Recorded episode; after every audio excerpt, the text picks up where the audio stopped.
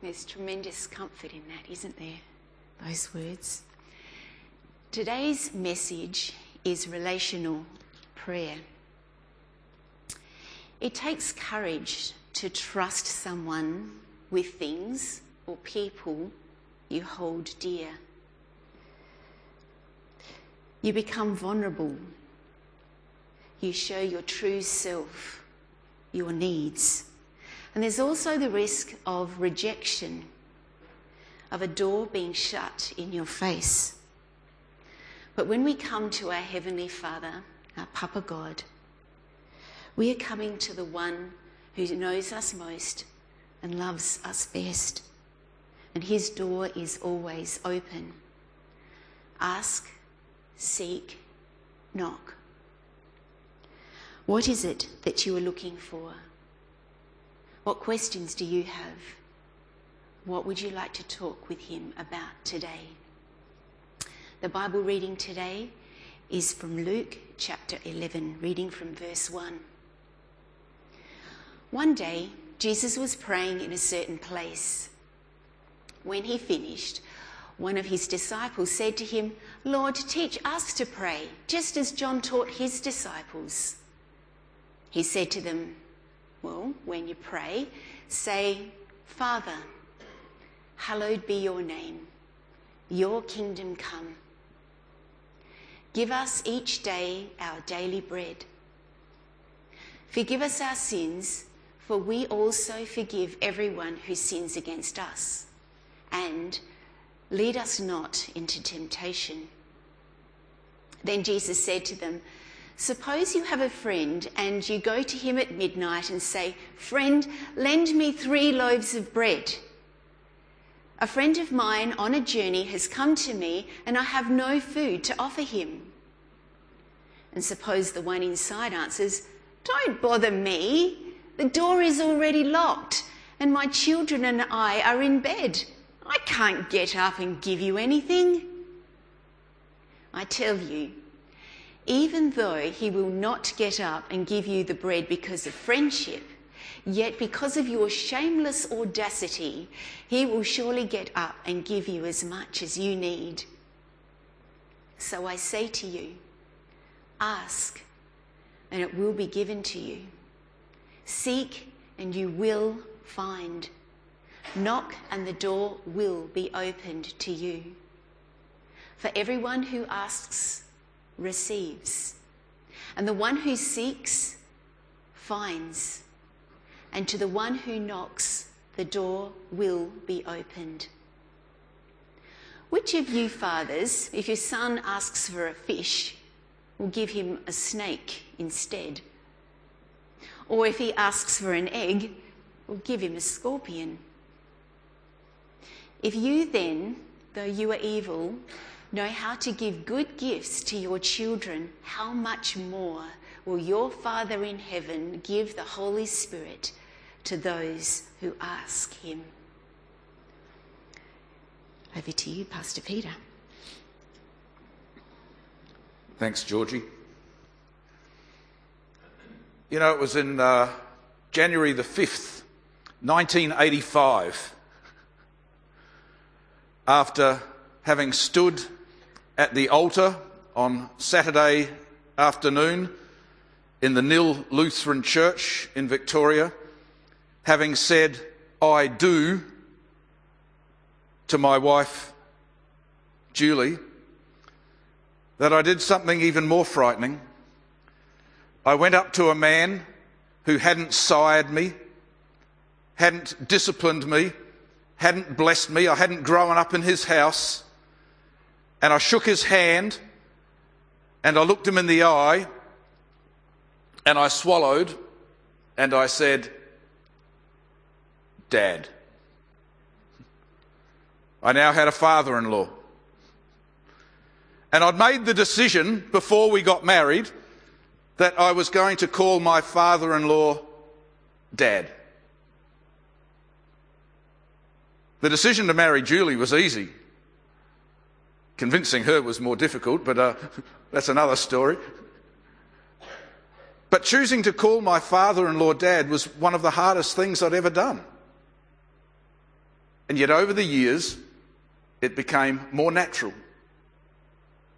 My goal in this message this morning is simply to release you into the ease that will come through a hard decision to go deeper into the Father heart of God. And whatever your experience of prayer has been, and in a room this size, they will be vast and varied, to go deeper than we have before, whatever that looks like for you. we were leading a conference uh, somewhere in Australia, and uh, the conference was a, was a wonderful success Friday night and, and all day Saturday. And Sunday they asked me to preach, and uh, they had a, a big cross up the front with lilies all over it because the Sunday before had been Easter. And at the end of the message, I sensed to invite people to come forward and to surrender, to give up whatever had been holding them back in their relationship with uh, Heavenly Father. I said, when you come forward, I want you to give, hand over at the cross, whatever concept, word, thought, fear, mistrust, inhibition that it is. And if you don't know what it is, just stand there and ask and trust that it will come. This one man, and I know this because he told me a week later, he said he got to the foot of the cross. He said, I just, I just been going to church or so. I only came because I was on the board and uh, thought, well, supposed to. come. He said, he said, I'm, I'm, I'm a governance person. He said, I'm, I'm a facts and figures. And he said, so I turned up at the conference and he said, well, throughout the conference, Holy Spirit just drew me, I mean, he's saying this later, drew me a bit closer. And I'd never done anything like this before and I got at the foot of the cross and I had nothing to give. And I thought, well, the man said, stay and ask. So I asked and he said, the first word that came in my head was reticent. And he said, so I stood there and in my head I said, I hand over being reticent. And then I asked them to go through the cross and by the baptism font to receive the opposite of what they'd given. And so he got to the baptism font and he goes, Well, what's the opposite of being reticent? He said, um, Not reticent. so he said, So he received that. Now, the reason I'm sharing this story is on Wednesday night they went to their small group. And uh, he said he'd been going to this small group for years. He said, because they had great cheese and uh, so he was at this small group, and at the end, they did what they'd always done. They said, You know, let's have a, a time of prayer. And he'd never prayed out loud in his life. Never. Not once. And this night, he said, For the first time, I opened my mouth and I prayed out loud. And he said, All of a sudden, I realized I wasn't reticent anymore. When I shook the hand of Eric Ratchin on January the 5th, 1985, I was no longer being reticent, but was embracing something. And so, my invitation for you today is to embrace God as Father and to pray to Him as Father. It's very interesting in our Bible reading in Luke chapter 11. The first verse says that the disciples, that Jesus had been praying and the disciples were watching Him. I love that. The disciples were watching Jesus pray. Now, in John's gospel, Jesus goes up and down the length of the country, and John's gospel, if he says it once, he says it 20 or 30 times. Jesus only did that which he saw the Father doing. Jesus asked the Father. Jesus showed the disciples the Father. He showed the crowds the Father. He did what the, what the Father did, and he didn't do anything that the Father didn't do. In other words, Jesus' relationship with the Father was a, an ever present reality for him so that he could know either instinctively or through stopping and waiting or through sitting and contemplating what Father wanted him to do. And the disciples observed this lifestyle of Jesus. And as Jesus actually prayed, they would have heard this language from him and they were interested. And so they said, You know, Jesus, teach us to pray. John taught his disciples to pray. Teach us to pray. And the very next word that came out of Jesus' mouth was, Father.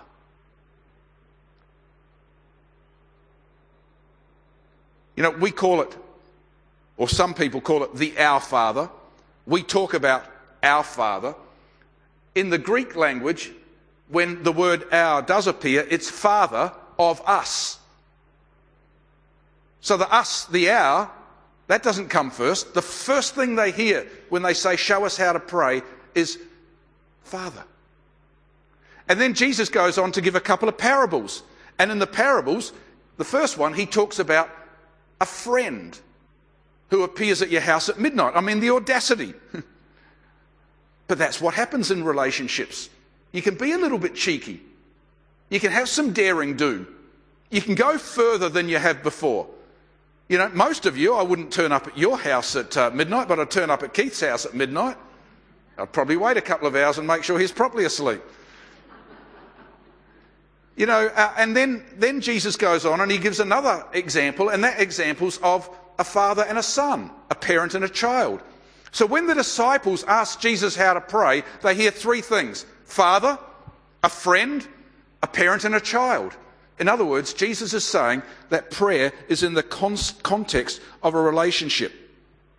And so when we talk about relational praying, we're saying know who God is, really. Know Him as a father, know Him as a friend, know Him as someone you can have the audacity to go to. Know who you are to Him and who you are in Him. You're His daughter, you're His son. That means you have access. You have access like no one else has access.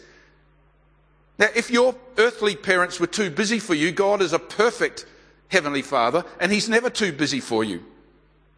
And so we don't work primarily on developing the right methodology, but we grow in knowing Heavenly Father in His heart.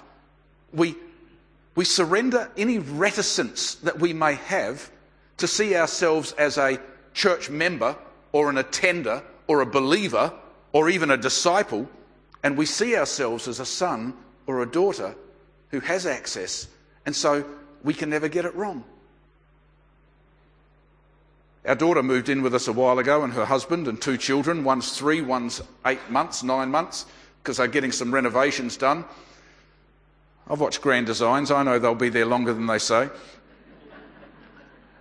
But, uh, you know, the nine month old and the three month old, there's, there's nothing that they won't ask of us. I got a text message when I got here and said that when I left and went out into the garage, the three year old started chanting, Grampsy, come back! Grampsy, come back! Grampsy, come back! You know, that's what kids do. Because it's a trust relationship expressed, not a performance exam passed. You can't get it wrong when you talk to God.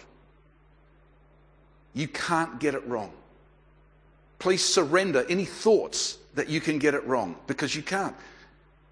You know, the, the bravest prayer that I've ever heard uh, happened in New Zealand in 1976. I was the recipient of a shooting accident, got a bullet in the chest. and uh, when I got placed into my boss's ute on a dirt road in the hill country of New Zealand, and we fishtailed our way around a couple of bends to go towards hospital. My boss started praying. Oh God, how could I be so bleep, bleep, bleep, bleep stupid? God, what a bleep, bleep, bleep, bleep idiot I am. Please heal Peter. Please rescue him. Please don't let him die. Oh God, what a bleep, bleep, bleep moron I am. You fill in the bleeps. He was a rugby playing, beer drinking, hill country New Zealand sheep farmer. I think you've got the beeps right is probably the most honest prayer I've ever heard. God doesn't shut that prayer down. He doesn't say, please fix up the language, please clean up your emotions, uh, please get your theology right.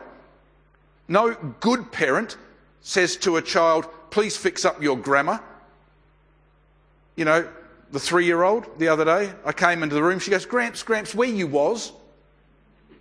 I don't say, um, excuse me, Freya, it's Gramps, where were you? Now she'll grow into that. She doesn't need her grandfather correcting her grammar when she's going to grow into it. And so God doesn't correct you for getting things wrong. He says, Good, you've called me God, you've called me Father. As you go deeper into this relationship of Father, your grammar will change. Your, your, your knowing will grow. I'm not going to start with what you don't know. I'm just happy that you've come to me. You see, with Father, it's a relationship that we express. And we go deeper into the relationship. Uh, I can't remember which book I wrote it in, but I wrote it in one of them. The, the example of uh, when my father was alive. Just, just imagine if I went to my father and I said to Dad, yeah, yeah please, Dad, can I have $50,000? And Dad says, Well, what do you want $50,000 for? I said, Well, I want to go to the casino and try my luck. Your second example could be, uh, Dad, I want $50,000. And he says, What do you want $50,000 for? And I said, Look, I need a holiday. I'd like to go on a big cruise. Well, the third example could be, Dad, I'd like $50,000. He says, What do you want it for? I said, Look, I'd like to go out and buy a new car. The fourth example could be, Dad, I'd like $50,000. What do you want it for? Need a deposit on a house. And the final example could be, Dad, I'd like $50,000. What do you want it for? Um, one of your grandchildren's, one of our children, needs a, a kidney transplant. Here's the point. Because of the relationship I have with my father, I wouldn't dream, eh, I wouldn't dream of going to him and asking for the first two. I would never, ever, ever go and ask my dad for money to go gambling with or to go on a cruise with. You see, because of the relationship, because I know him as father, I wouldn't I wouldn't offend him by asking for things that hurt his heart or that have the potential to hurt his heart. When it comes to a car, hmm, there may have been a time when I'd ask that, but I'd probably think, Peter, you're 63, time to buy your own car. When it comes to money for a deposit on a house, well, we did ask him for money for, well, I didn't. I mentioned how much it was going to be, and he said, How much do you need? 20, 30, 50? And I said, I'll take the 50. And that's how come we were able to get our first house at the age of 50.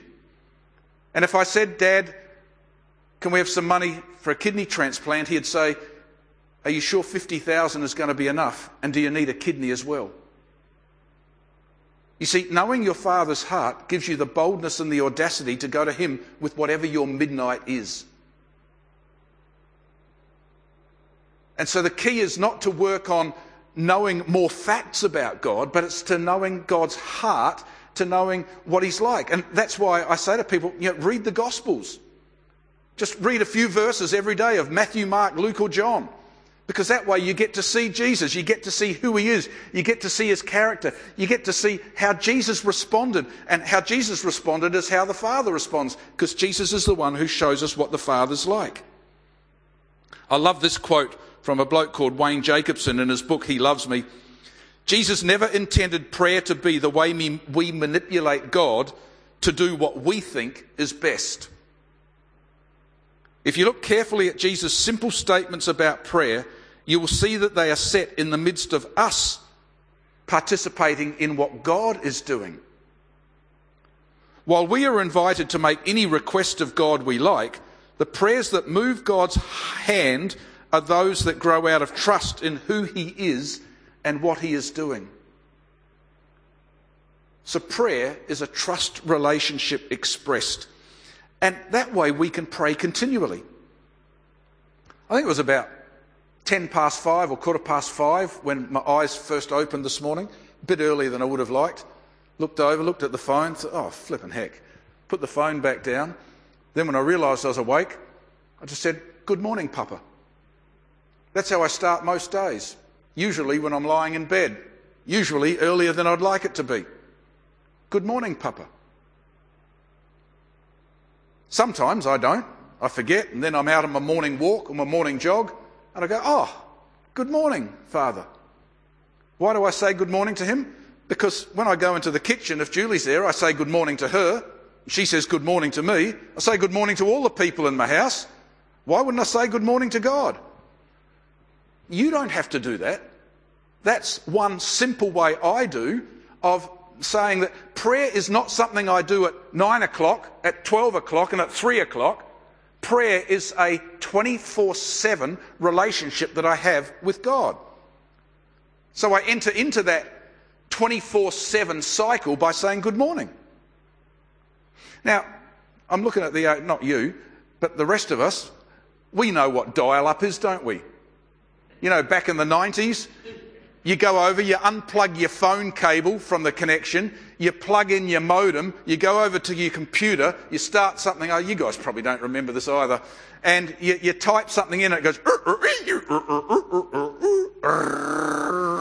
and you're on. You've got internet. I mean, slow as a 30 year old dog, but you've got internet. And you look up a few golf scores and uh, you look up a, a few, uh, few bits of banking and things like that, and your wife's looking at you because she wants to use the phone. And so you log off and you go over, unplug the, unplug the modem, plug the phone back in, and that's your internet for the day. Dial up. Yeah, many of us have that approach to prayer. We're in a spot of bother. Plug in, dial up, pray, amen, unplug, get on with your life. No, no, no, no, no. Prayer is 24 7 wireless. Sending, receiving, sending, receiving. You know, like my phone in my pocket right now. It's updating the PGA golf score from America. I mean, I'm not looking at it right now, but it's updating it. So uh, when I do go and have a look, it's there. And that's what God's like. He's always sending. He's always sending messages of inclusion, messages of acceptance, messages of love. He sometimes sends warnings. That's what your conscience is about. You don't go, right, time, time to dial up my conscience. No. When you're about to do something, your conscience pings in. That's God. Yeah, everything's God because we're created beings. We're not physical beings with a soul attached to us. We're spiritual beings with a body. And so, because we're spiritual beings, we're beings created in the image of God, He's always going to be sending and receiving. So that means prayer is a two way conversation. It involves engaging and listening. And my friend engaged that by surrendering reticence. And the moment he surrendered reticence, he uh, surrendered control and started to realize that God is in control and that God's speaking. So he started listening. Now, listening doesn't mean you hear voices in your head, it's listening to the promptings, to the knowings. It's simply living loved and living in that love. And that's why we do read the Word. You don't read the Word in order to get through the Bible in a year, although good luck if you do, you'll benefit from it. But you read the Word to grow in the relationship and to say, Father, what, what do you have for us today? What's the time? Yeah, I'm going to keep going. So uh, I was down visiting this person. Let's, um, let's call him Bob. I was down visiting Bob. Bob's a church planter, and uh, Bob's wife, um, Jill, was in the room. And uh, Bob and I were talking, and all of a sudden I realised what the time was and that I had an appointment with someone from Lutheran World Service and uh, I said to them, How far is Clarendon from here? And they said, Oh, about 30 minutes. And I had 20 minutes. And so I said, Bob, I've got to go. But before I go, I've got to go. Where's the toilet? On my way to the toilet, Jill, who'd been sort of listening into the conversation, said, Oh, Pete, Pete, um, I've, I've got this problem. You know, I'm, I'm pregnant, and this morning I woke up and I had some strange pains, and I thought I might lose the baby. And, and you know, my first reaction was I got filthily angry at God. What, what, why do I do that? So here I am, late for an appointment that can't be changed. I've got to go to the toilet, and I've just been asked that kind of question. I said, Jill, just hold that for a minute, will you? I've got to use the facilities. So I went to the facilities, and in the facilities, I said, God, what am I going to do? And he said, Just do what you're doing now. And I said, What? Have a whizzer? He says, No, no. It's all about asking questions. Right, I immediately knew. So I went back and I said to Gillian, Gillian, I'm really, really sorry, but I'm, I'm significantly late for an appointment. You know how you asked me that question? Yes. I said, I want you to ask that same question of God when you're out on a walk or when you're sitting in your room by yourself or whatever you do, I want you to ask that question. I said, He will respond. I don't know how He'll respond, but He will respond. That was about six weeks later. I was running down the Amy Gillett bike track, and the Holy Spirit brought Jill to mind, gave her a ring, went to voice message. 6 p.m. that night, Jill rang back. And she said, Oh, I had a missed call from you. What, what, did you want? I said, Oh, I'm just following up to our conversation six weeks ago. And she said, Oh, didn't I tell you? I said, No, we haven't spoken. She said, I gave him a testimony at church just last Sunday. I said, What did you give your testimony about? She said, Well, you know how you suggested I ask God? Well, I asked God this question. And what I sensed him saying back is, Well, the reason you get angry at me is because you don't really know me. I said, What happened then? She said to him, She said, I got incensed. What do you mean I don't know you? Then I realized I was getting angry at him again. He said, Well, you think you know me. You know some facts about me, but you don't really know me. And she goes, Well, what does it look like to know you? And finally, after about seven or eight questions over a period of three weeks, she got the word intimacy and she shared her testimony that she didn't think that intimacy with God was possible. But now she wants to grow in a relationship of intimacy, like Georgie was talking about before, of vulnerability, of being open before God, of sharing her heart with Him. Three ladies, other young mums, came up to her after the service and said, Can we start a group where we talk about these kind of things? So here's my point. Her prayer was simply asking God a question to which she didn't know the answer. She asked God this question, which led to this question, which led to this question, which led to this question. Not once did she receive a direct answer to the question she asked, but every time she got the next question, the previous one didn't matter anymore. That's what it means to be led deeper into his heart. So, relational prayer is not about you going to God and declaring how things are going to be, it's about you growing into the relationship with Him. A man called Rolland Baker said, Prayer is not a tool to make things happen, it's a flow of love toward God that can bear fruit of all kinds as we, as we submit to Him and know Him better. I was working with a congregation uh, somewhere in Australia for a year as a consultant just recently, and there was this man. Um, he was in the leadership in the congregation, and he'd asked me to spend some time with him every time I went to that city. And so we had a couple of coffees together. And uh, he, he, he, said, Look, I, I, don't know God the, the, way you do. I said, Well, I think you do. He said, No, I, I just know the Greek and the Hebrew. And, and he said, I, I know the theology. He said, But you, you seem to know God personally.